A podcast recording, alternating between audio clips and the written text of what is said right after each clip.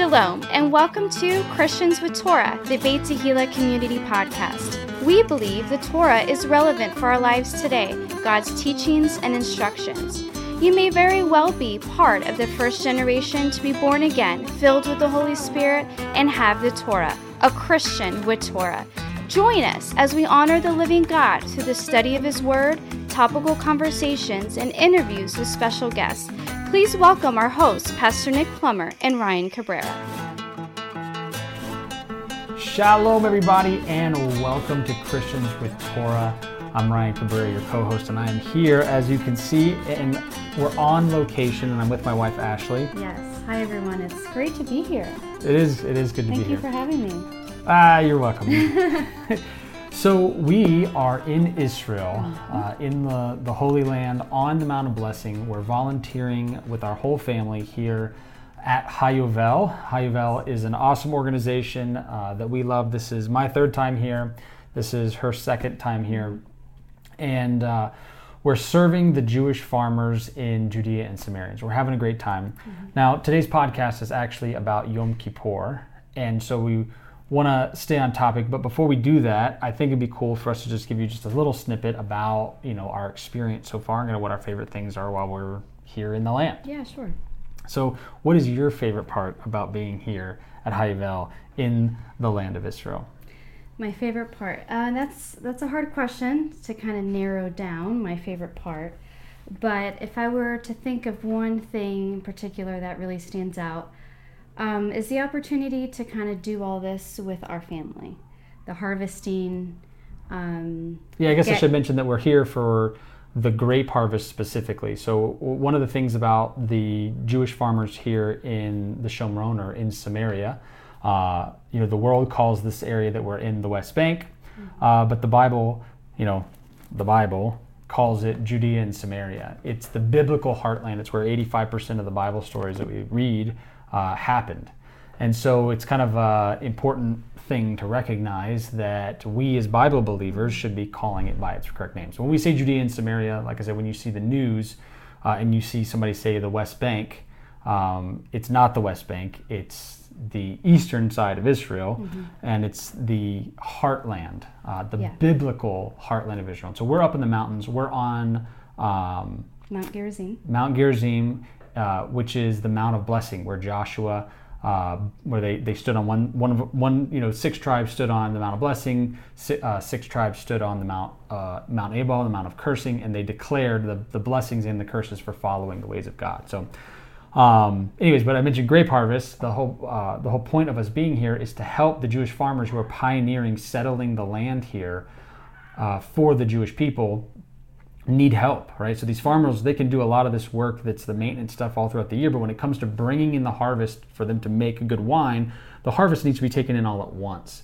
And so we, with uh, a lot of other Christian volunteers, are here volunteering. So, anyways, Yeah, continue. so that part is my, one of my favorites is volunteering with my family. So that includes all of us, uh, my mom and my children, and we get to just wake up early, do all the hard parts together, all the fun parts together, and then just experience the land together is a huge blessing. That's what HaYovel is all about. They're really for families serving together, experiencing together, and of course participating in God's plan. Amen. So it's been great. It has been great. Yeah. I agree. All right, so uh, one of the cool things about while we're here is that the feasts are happening. The fall feasts are happening uh, in just a few days. We're going to have. Um, actually, you know what? I don't. I don't know when this will actually come out. This will come out after Yom Teruah, but we're recording this before uh, Rosh Hashanah Yom Teruah, and I did an episode with Avraham Hermon, uh, which you should, if you haven't seen that and you're watching this first, you should go back and watch that one. It was really cool. He actually uh, you know, he has made his own shofars and all kinds of cool stuff, and he blows the shofar uh, in that episode, and it's a lot of fun. We had a, we had a good time. So, Yeah. so Yom Kippur. Uh, Yom Kippur is the day of atonement. It's technically Yom Kippurim, which uh, when you add that I am in Hebrew onto the end of Yom Kippur, it makes it plural. So it's actually the Day of Atonement. Um, it's a, a, a corporate holiday. And so we're going to go through some scriptures. We're going to talk about it and uh, run through some bullet points. If you guys have seen, I have Pastor Nick's notes right here in front of me. And so we're going to we're going to use those notes uh, as, uh, as faithful stewards. Amen. Yeah, we'll do our best. We'll do our best. All right, so the fall feast consists of Yom Teruah, which is uh, the day of blowing or the day of trumpets, and Yom Kippur, the day of atonement, and Sukkot, which means booths. So uh, this is tabernacles or booths, the feast of booths. Um, the feast of Yom Teruah or trumpets is celebrated on the first day of the seventh month. The month is called Tishrei uh, in Hebrew, and it is celebrated by blowing shofars. Um, it's also considered the Jewish Civil New Year. It's the first day of the seventh month, and if you go back and watch the Yom Teruah episode, you'll kind of get some details on why there's multiple New Years. Because if you read your Bible, you know that the first day of the first month is a new year as well. And so, uh, from the feast day of Yom Teruah, which is uh, the Feast of Trumpets, to the feast day of Yom Kippur, the Day of Atonement, uh, that period of those 10 days is called the 10 Days of Awe. And it's uh, part of the season of Teshuvah that starts the month before, uh, which is part of the season of repentance. So it's yeah. it builds by you know starting with the month of Elul, and then it continues to build and build and build all the way up until you get to Yom Teruah. You're blowing the shofar, and then you know those ten days of awe, and then it culminates with Yom Kippur. Mm-hmm. And so we're going to start out by reading. Uh, Leviticus chapter 23, verses 27 through 32. And uh, Ashley's going to read, she's going to start at verse 27. And the Lord spoke to Moses, saying, Also the tenth day of this seventh month shall be the day of atonement. It shall be a holy convocation for you. You shall afflict your souls and offer an offering made by fire to the Lord. And you shall do no work on that same day, for it is the day of atonement, to make atonement for you before the Lord your God. For any person who is not afflicted in soul on that same day shall be cut off from his people. And any person who does any work on that same day, that person I will destroy from among his people. You shall do no manner of work. It shall be a statute forever throughout your generations in all your dwellings. It shall be to you a Sabbath of solemn rest, and you shall afflict your souls on the ninth day of the month at evening, from evening to evening, you shall celebrate your Sabbath. All right, so uh, a lot of a lot of good information there, some good instructions about Yom Kippur.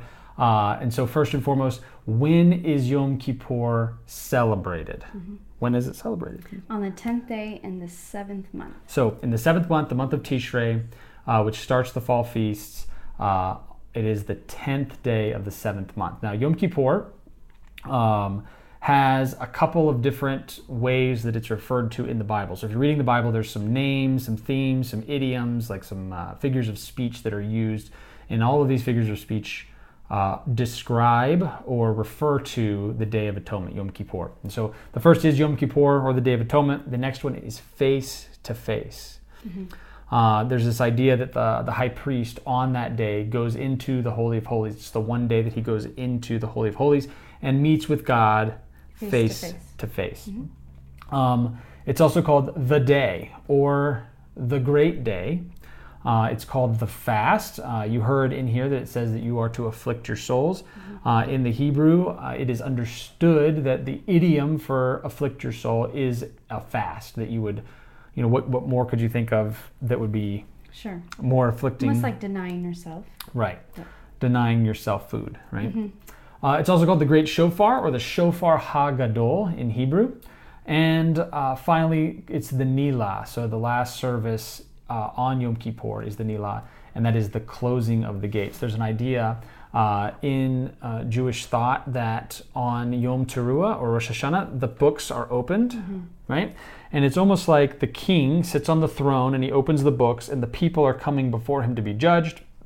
And then it all culminates on Yom Kippur, where the books are closed or the gates are closed. And that's like your final opportunity for redemption, right? right? And so we all know that we're looking forward to to that day which is coming. And so uh, Kippur means, uh, we, we, translate it as atonement, but it can also mean ransom uh, by means of substitute. And uh, we're going to get into that a little bit with the sacrifices that happen on Yom Kippur.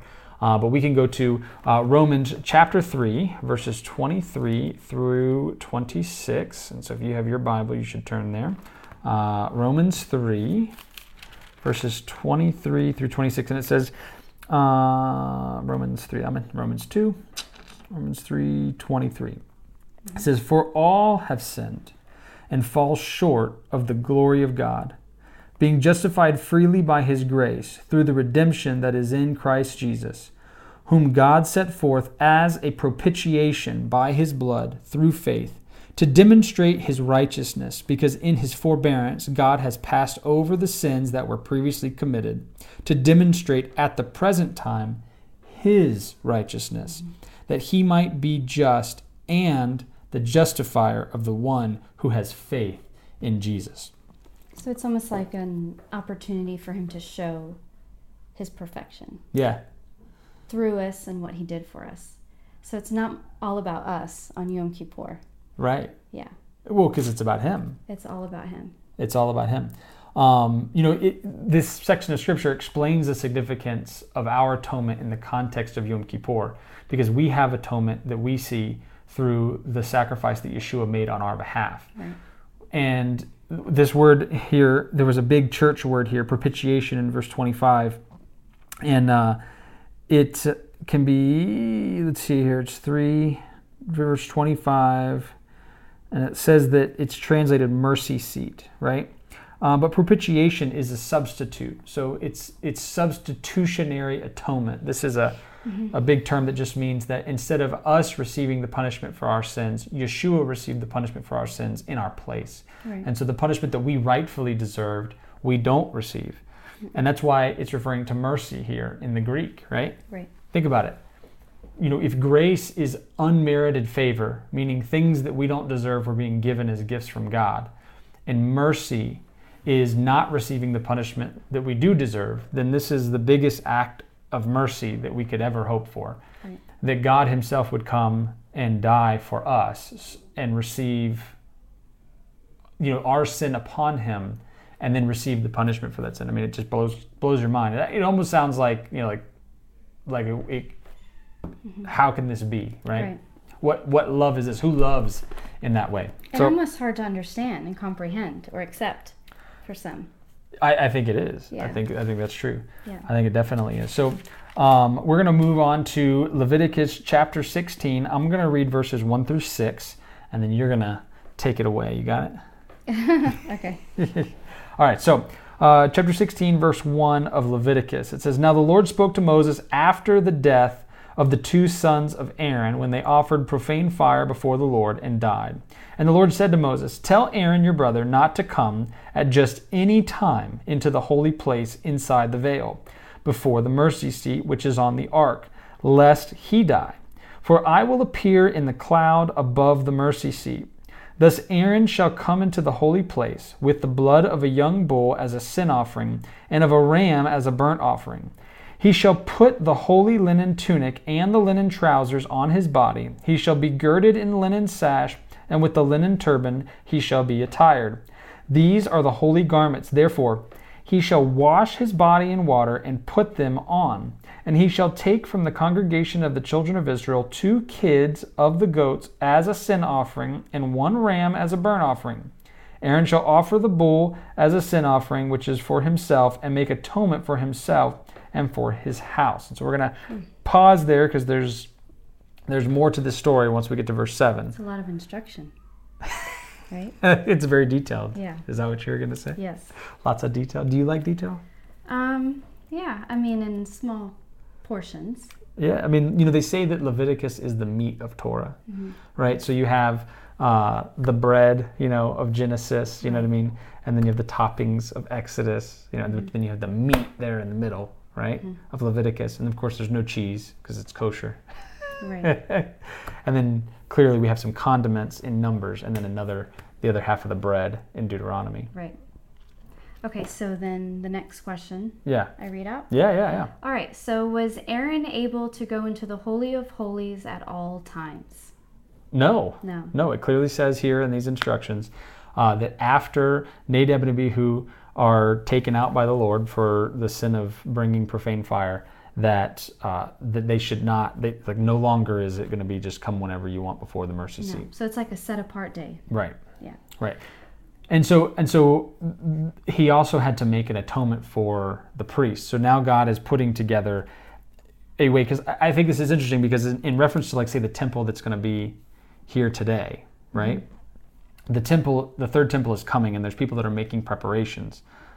But the reason that they haven't been able to start doing the things they want to do yet is because of why? Do you know why? Tell us. it's because of the um, the red heifer, right? Oh, right. They haven't purified the priest, right? And so here we have this, you know, we talk about the five offerings in Leviticus, but this talks about a consecration offering. And we've heard of consecration offerings before this chapter in Leviticus. However, here this is a consecration offering that is specific to the priest before the day of atonement, right? Because the the the priest is going to make an atonement for the people, but before he can make an atonement for the people, he first has to make an atonement for himself. Right. And he does that by bringing a young bull and a ram, and, which we see here in these verses. And so, um, obviously, we know the ram is offered as a burnt offering, and next we get into some some more meat.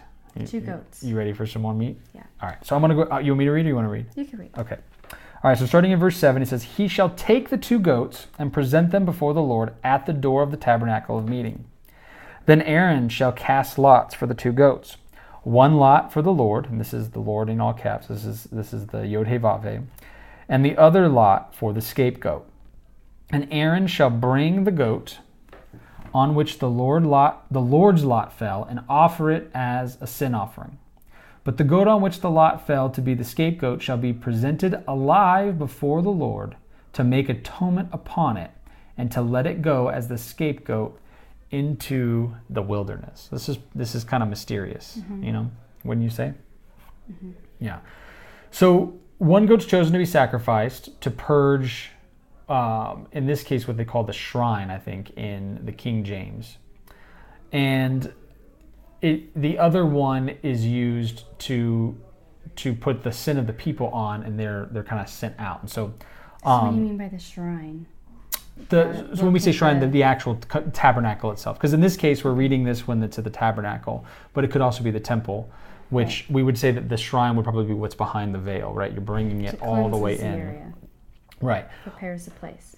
Right. Also, um, the goat for the people is is called the Azazel, and this is the one that's sent into the wilderness. And so, um, the first goat cleanses the sanctuary, uh, and the next, the second goat is designated as the, the scapegoat or the Azazel, and it's sent into the wilderness where traditionally they say that it is pushed off of a cliff to die and they've found you know supposedly cliffs with lots of goat bones you know at the bottom of the cliff uh, because you wouldn't want to put the sin on the goat send it off into the wilderness and the goat then Come back. find find its way back into the camp um, but isn't that prophetic how like the goat coming back is kind of like sometimes we allow our sin like Sure. we, we, we go we send our sin off into Or off if we the don't try to get rid of it the correct way, or do it not completely, Yeah. it can return. right Um, but yeah, I mean, what, what, how do you, how, how do you, if you don't push it off the cliff, so to speak? You- and, and let me ask you this: Do you think pushing it off the cliff is an artificial means of making sure it doesn't come back? Like, is there something that God's saying if that if that goat comes back? um, not understanding your question. Okay, so you put the sin on the goat. You send it off into the wilderness, right? Uh, this is a ceremony, and so I think there's people that could look at this and think that this is a benign thing. It comes back, it's a goat, right? But is it possible that like if the goat stays away, then it means one thing? The Lord's you know kind of giving sending one message. If it comes back to the camp, the Lord's sending another message. Sure. I'm just wondering if Yeah, that's possible. prophetically, if that's an, what do you think it means? If, Like giving them a picture. right, what you're saying? right, right, right, right. Like a prophetic act. Like you know, people will do certain. All I mean, most of this, right, is is a rehearsal before the Lord, anyways. Absolutely. Right, because there's a heavenly tabernacle that there's actual things that are happening. It's actual atonement that's happening, right? And this tabernacle is mirrored a So picture. this is quite a visual for them to Right. see and to experience. Right, no doubt. Yeah. And I mean, this the sacrifices and the ceremony alone is quite a visual. They had to participate so much in these things that it, it was a process of returning, repenting, and then being forgiven. Right. And I mean, I, I think like even the offerings themselves, Mm-hmm. putting your sin on it and then like watching it get its throat Right, cut and right. bleed out, and, Yeah. and they use the blood as as the atonement, whatever. Like something has to pay. Right. Yeah. Right. There's yeah, exactly right. Yeah. You're not getting away with it. So, um, all right. So we mentioned that the scapegoat is called the Azazel, and in the book of Enoch, Azazel is the name of like I, want to say it's either the chief demon or the fallen angel. So he's the leader of the other fallen angels and is responsible for the evil in this world. So I, another interesting fact that we have Azazel as a name in the book of Enoch. Enoch is obviously not considered scripture. Um, and there's a lot of debate over the validity of Enoch, who it was written by, all those things. But I, I don't think it's coincidental that they both have the same name. Um, so this in, in the book of Enoch, this Azazel led uh, so much destruction that the book encourages its readers to ascribe all sin to him. So it's almost like this Azazel is Satan. Okay. Um, now, this idea is related to the scapegoat, as mentioned above, and could be the reason that scapegoat is translated as Azazel in some translations of the Bible. Now, uh, the term Azazel is highly debated, but it can be identified as another name for, you guessed it, Satan. And so, obviously, Satan uh, is the Hebrew word hasatan, the adversary, the enemy. Um, it's just all it means. And then, obviously, in the Greek, Satan, um, diablos, is, is devil, right? Uh, which we all would agree that that's all referring to the same entity, the fallen angel Sure. right? Um, also, another interesting fact: uh, what we what we can find from Leviticus chapter 16, verse 34, which says, "This shall be an everlasting statute for you, to make atonement for the children of Israel for all their sins once a year." And he did as the Lord commanded Moses. And so, what this does, this this commandment gives us two things. Uh, number one, it tells us that Yom Kippur is about corporate forgiveness. So we have our individual atonement that we talk about, right? Individual salvation. And Christianity as a whole, at least, you know, every church I've ever been a part of and most of the teachings I've ever seen, uh, have a lot of focus on the individual salvation or the individual propitiation, the atonement that is made for us as individuals. Right. But God has a big plan, right? Um, we're sitting here in the land of Israel, looking all around us, seeing the Jewish people come back to their land. We're seeing the land respond to the right people being in the right place at the right time. Uh, prophecies. I mean, you sneeze over here, and look, oh look, fulfilled prophecy, and oh, like you pick up a stone and turn it over. Oh look, another fulfilled prophecy. I mean, it's just everywhere we look. I mean, would you agree with that? Yeah. Um, and and we could give you a, you know even a list of, of scriptures that, that we even know of that are are are being fulfilled even by the prophetic acts that we're doing just by being foreigners here in the land picking the grapes. Um, But you're saying this is like a group effort. correct. So it's like a group repentance. Well, the Day of Atonement is a group, is a corporate Day of Atonement versus an individual salvation, right? Um, which would be more of like Passover, right? Yeah. Um, so not only that, so this also the verse 34 also tells us that it's an everlasting statute throughout, right? The children of Israel throughout their generations. Um, we know that the Day of Atonement isn't going anywhere. It says it's an everlasting statute for you to make atonement. Well, and why do you think it's so important for us to join the Jewish people and participate in Yom Kippur? I mean, we know we're saved, we're forgiven. Why do you think it's so important that we still participate in this corporate forgiveness? Um, I think because there's God has an individual plan for each of our lives, but there's also a big picture view of the prophecies as written in the prophets that we read.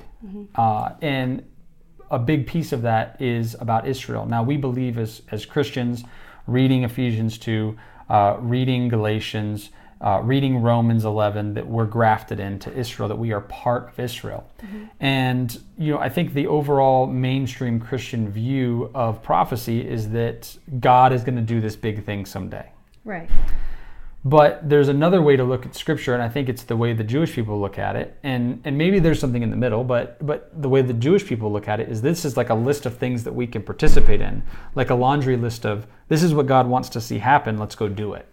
Right. Um, like just an easy example is in Romans, uh, not Romans, um, Jeremiah 31, where it says that um, that they'll they'll yet plant vines on the mountains of Samaria. Well, here we are in the territory of Ephraim, on the mountains of Samaria, the Mount of Blessing, And what are we doing? We're we're seeing brand new vines, vines that haven't been here for two thousand years. When that takes people to come together to do.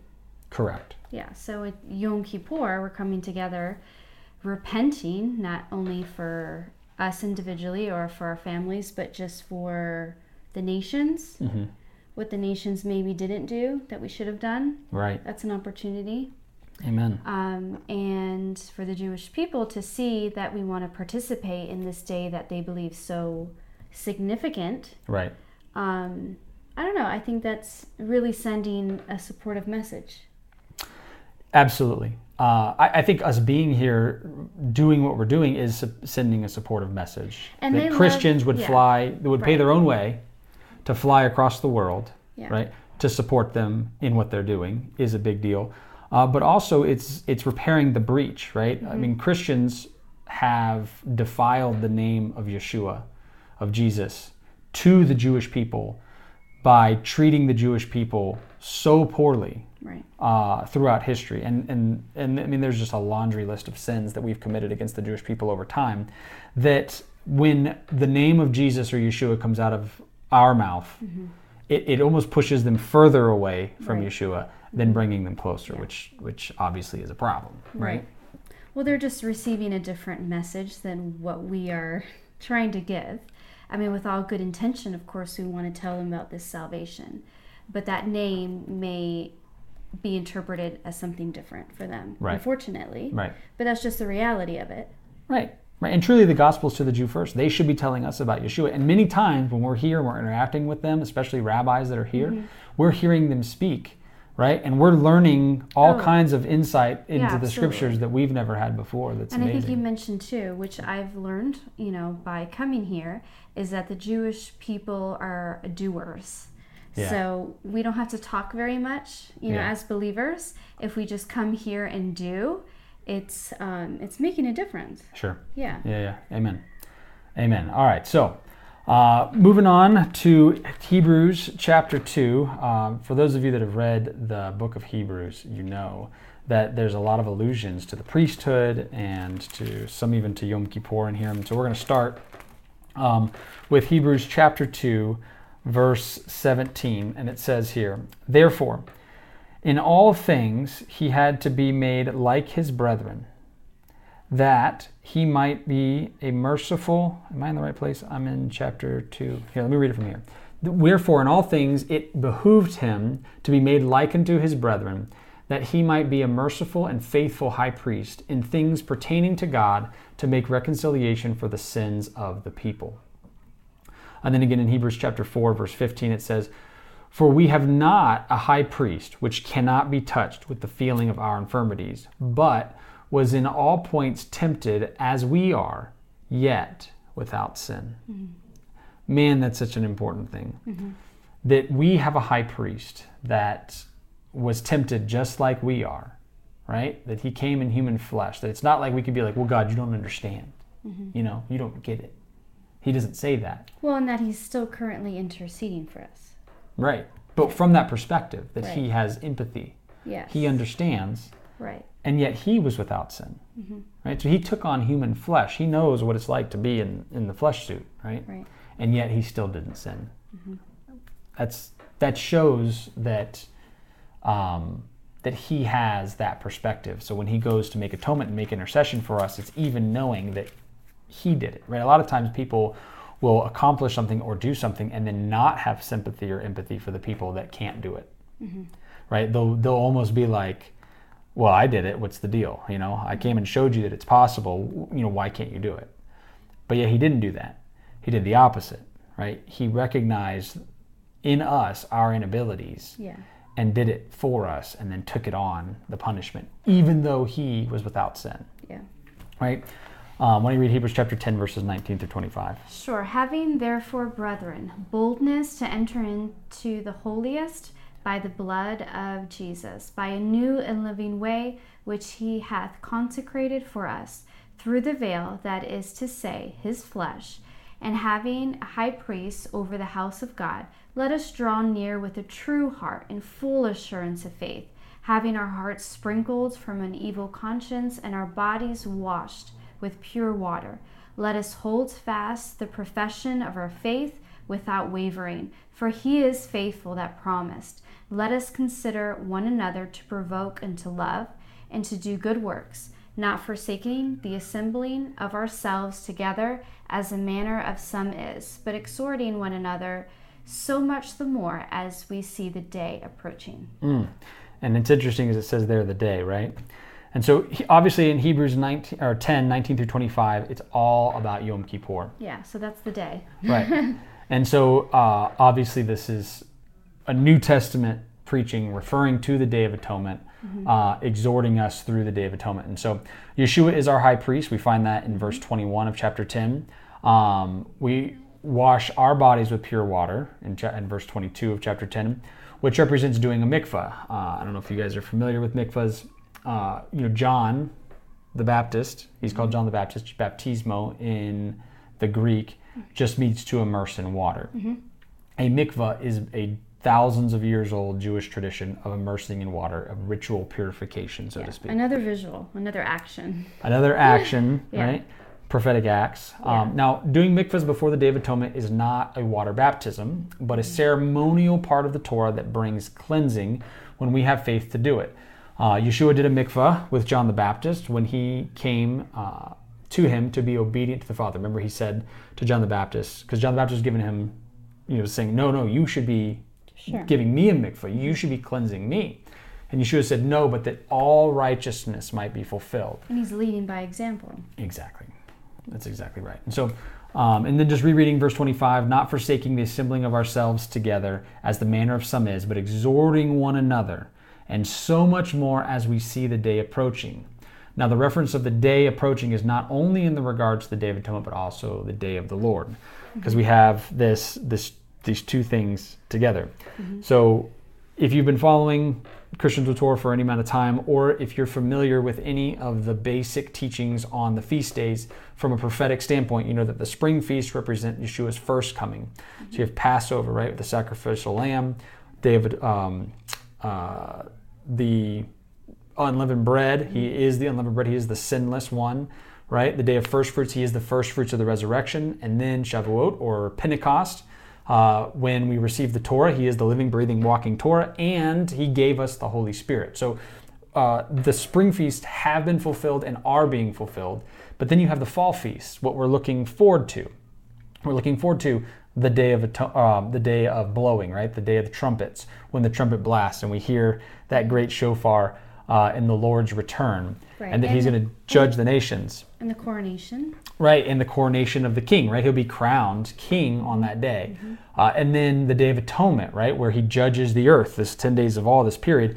And then the, um, the uh, tabernacles, which is the marriage supper of the Lamb.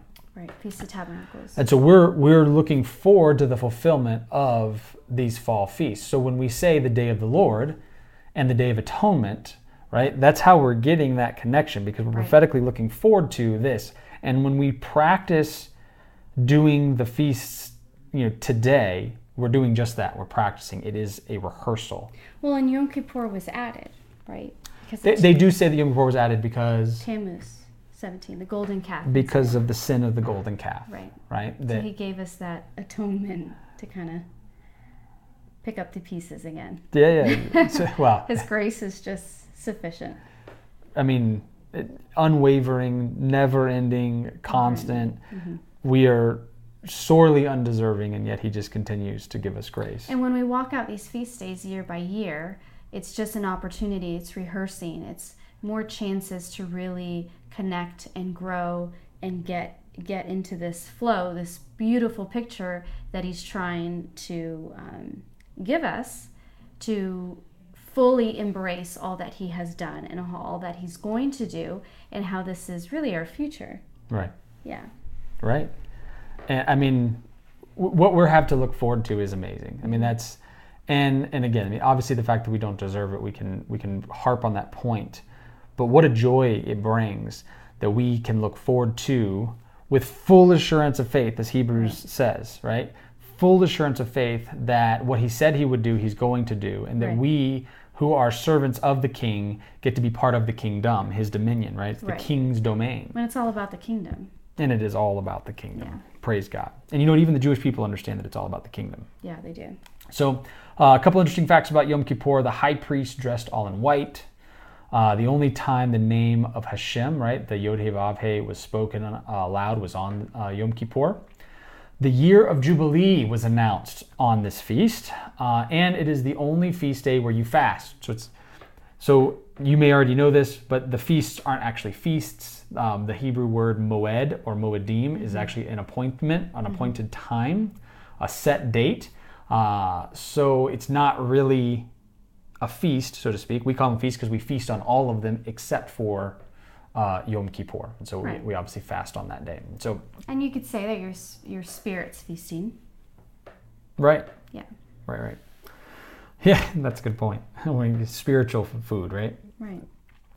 Um, also, uh, the the only time the high priest entered into the holy of holies was on Yom Kippur, which is kind of another another interesting point. So, um, in Matthew chapter 25 verses 32 through 33, Yeshua separates the sheep from the goats when he returns.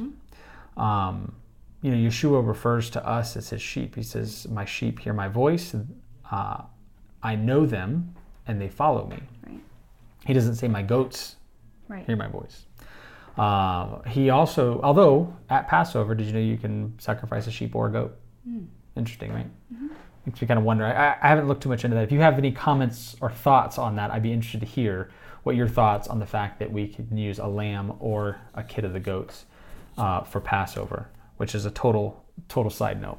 Um, but when Yeshua talks about separating the sheep from the goats when he returns, he's referring to nations that either supported or didn't support Israel. Uh, did they give bread and water on the way?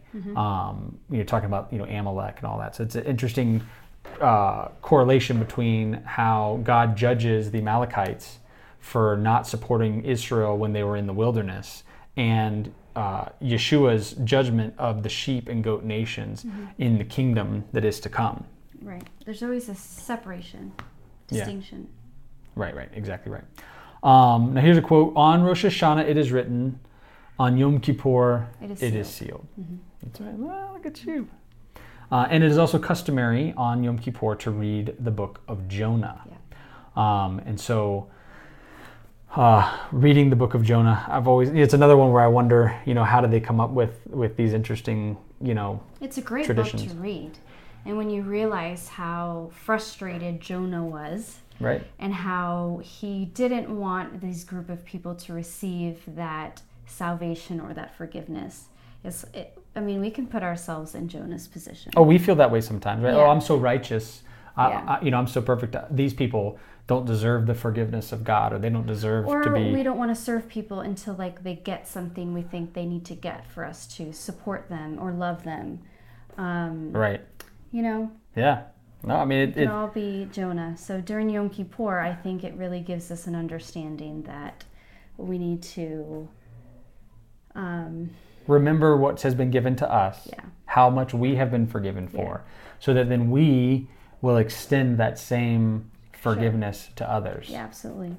It's a, it's an important key uh, to remember again how much we've been given. Yeah. Um, you know, And to You- remember his days. I mean, he wants an appointment with you. And I mean, the king of the universe wants to still meet with you and with me and with all those around the nations that probably have rejected him, but he's still giving an opportunity of repentance Right.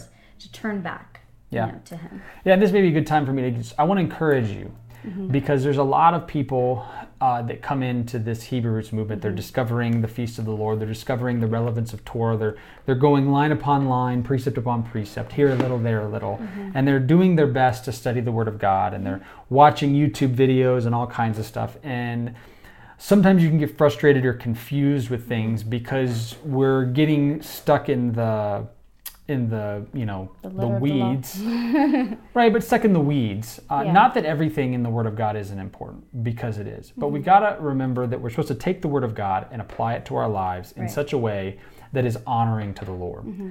and one of the things about the Moedim is that they are called mikra. They're called holy convocations. And a holy convocation is something where we have to come together and do it With others. with others. and so there are a lot of different calendars. There's a lot of different people that tell you you have to do it this way or that way. Uh, and it's interesting because for those of us that are just coming into this and not having any background in it and just trying to do the best that we can, I think Paul addresses this in Colossians. And I'll actually roll over to Colossians for two seconds, real quick, because uh, I can find Colossians here. Here it is. And he says here in uh, Colossians chapter 2 verse 16. And I think this is the context for this verse because I think a lot of Christians will take this verse and say it to mean that you don't keep the feasts or you don't keep the Sabbath. But I believe that this that I'm talking about is the context, right? People telling you do it this way, do it that way, you're doing it wrong. Oh, you have to have this preset requirements before you can do it. All that. And so let me read verse uh, chapter two, verse 16 of Paul's letter to the Colossians, and it says, "So let no one judge you." in food or in drink, or regarding a festival or feast day, or a new moon or Sabbaths, which are a shadow of things to come, but the substance is of Christ, of Right. Messiah. Yeah. So, so, So keep it about so him. keep it, keep the main thing, the main thing. The substance of the feast days is Yeshua. We should be taking the feast days and using them as an object lesson to look to Messiah and to remember what he has done for us and what yet he still is coming to do for us. Amen. And receive it for yourself and Amen. share it with others. Right. Amen. That's probably a good thing, thing going. So, uh, keep the conversation going in the comments. Thank you for spending this time with us together. Uh, as you can see, this was a bit impromptu. We're not in our cushy studio and Mm-hmm. Prepared. Thanks for your patience. Uh, you know how we normally are. Hopefully, everything comes out well. Um, and if you want to reach out to me, you can email me at ryan at topraise.net. Uh, if you need any resources or anything for uh, the feast days, any notes, you know, anything, questions like that, you can email me there. You can also put it in the comments, and myself and other people can answer you there. Um, any last words? yeah, just um I don't know. Happy fasting. That's right. Bless you guys. Have a great week.